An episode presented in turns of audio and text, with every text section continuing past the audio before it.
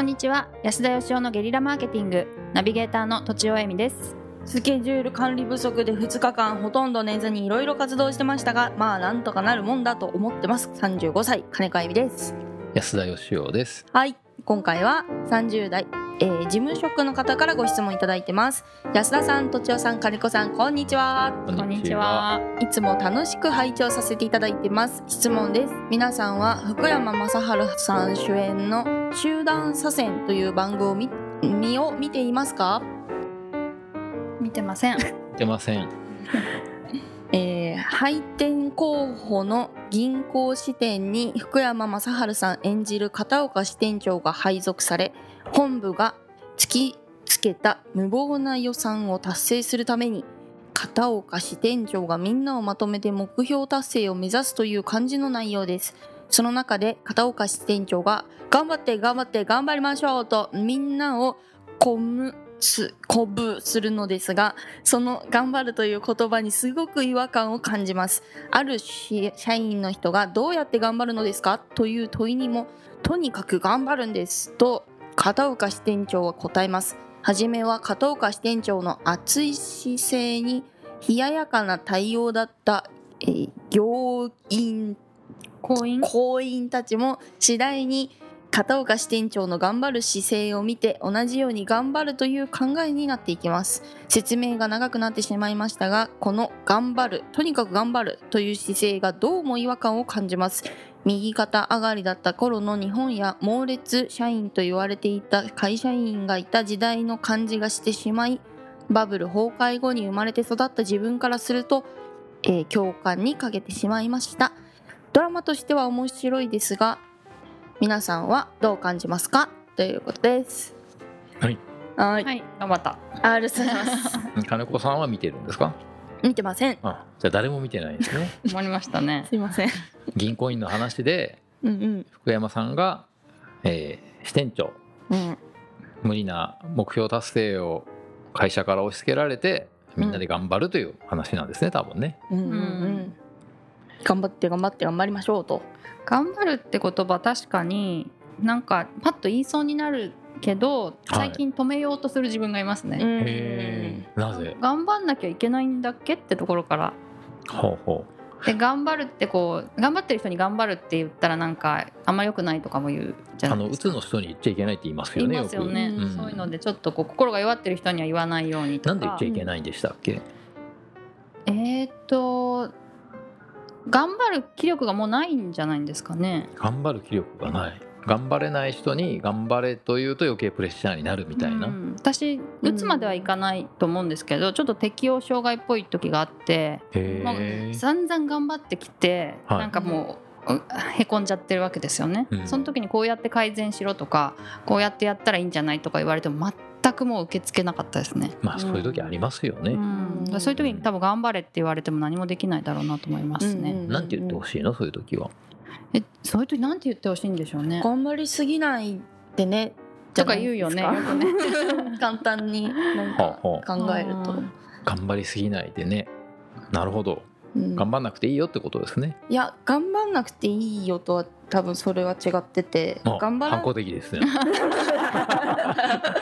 なんか頑張らなくてはい。あのもう頑張ってるからそんなに頑張りすぎないでねっていうこと、な頑張ってるが前提にあってその上で頑張りすぎないでねじゃないのかなと思ってうるんですけどん。どうなんでしょもうすでにあなたは頑張ってますよってことですね。ううんそれを言う時は？でも安田さん常々こう頑張らなくていい的なツイートをしてませんか？うん。頑張らなくていい的な？なんか努力の方向が違うみたいな。努あ力ー。努力と思ってない人がうまくいくんだみたいな。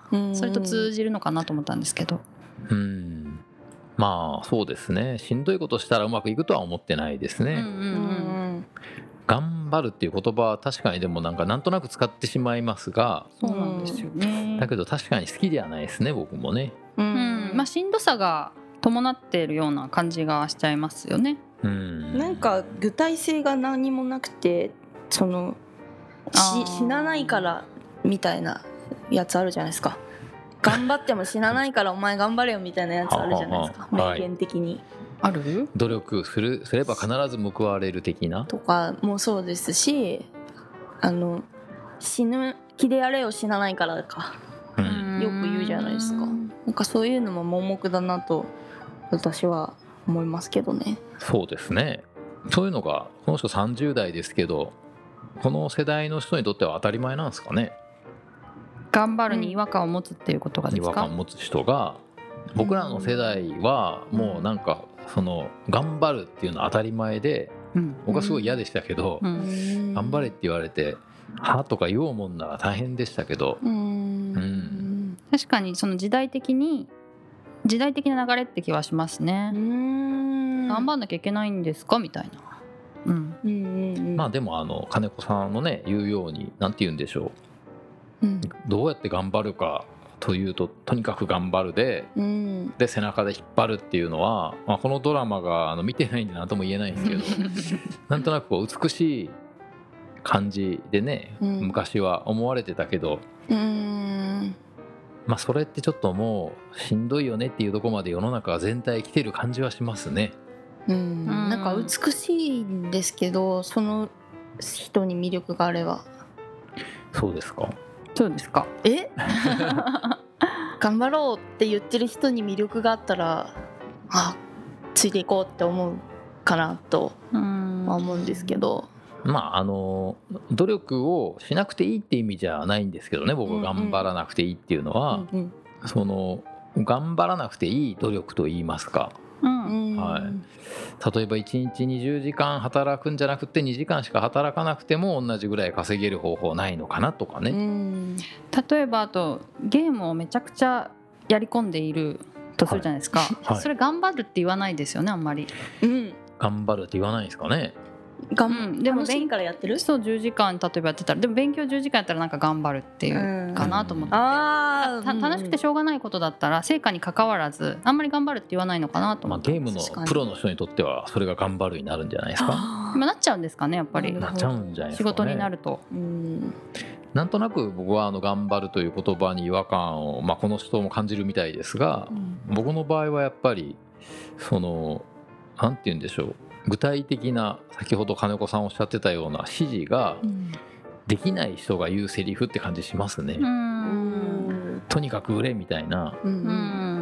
それで売れるんだったら上司はいらないよなって感じがしますけど。うんそういう意味ではなんか理想的なね上司ってやっぱりこう頑張ってんだけど売れない人に具体的にこうやったら別に頑張ってる気なくても売れていくよねっていう指示を出してくれる人がすごいありがたいわけですようね。んだからうん多分人間ってこうまあ自分の上司は自分じゃないですか。人生においては。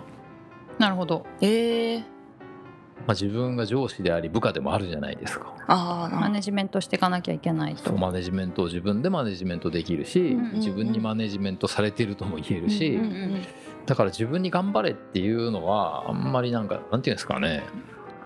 そういう瞬間もあるのかもしれないですけど例えば溺れて死にかけてる時にあと一泳ぎ頑張れみたいな時に ここで泳がずに助かる方はとか考えるわけにいかないんでまあそういう時に使うセリフかなっていう感じがしてうん普段やっぱりこうね一生懸命働いてしんどい時にあんまり自分に頑張れって言わない方がいい気がしますね。確かに。なんか気合いって感じしますねそうですよあねー。気合で改善策を出さずに気合で頑張れみたいな人は私ちょっと信用できないなと思っちゃいますね。そうですね。やっぱりうん。自分にでも言い言いがちですね。そういう意味では。そうだよね。2日間寝てないとかさ頑張りすぎでしょ。えなんか言いがちですね。気合で乗り切れみたいな。よくないと思うな。ねよくないですねまあだから気合で乗り切らないといけない時って本当にもうあの切羽詰まった時で、うんうんうんやっぱりこう普段そこまで自分を追い込んでじゃいけない気がしますね僕は。うんうん。うん私はもう完全にスケジュール管理不足だったんで。後悔した？後悔。しかないですけど、うんはい、うんうん。ということで、はい。あのおまとめの福山さんの悪口をお願いします。すいやえっとまあ頑張るっていうのは具体性がないとか、まあ、気合に頼っているっていうことで本当に頑張るシーンは、まあ、人生のうちごくごく切羽詰まった時であろうと。普段って何でしたっけ？まあ頑張んなくていい方法を考えることを頑張るってことですね。あ素晴らしい、はいということで本日は以上です。ありがとうございました。ありがとうございました。本日も番組をお聞きいただきありがとうございました私たち3人でギブの実験室というオンラインサロンを始めることにしました。キャンプファイヤーファンクラブというサービスで募集をしていますので参加したい方はキャンプファイヤーで検索するか境目研究家安田義雄のホームページ安田義雄 .com からお申し込みください。来週もお楽しみに。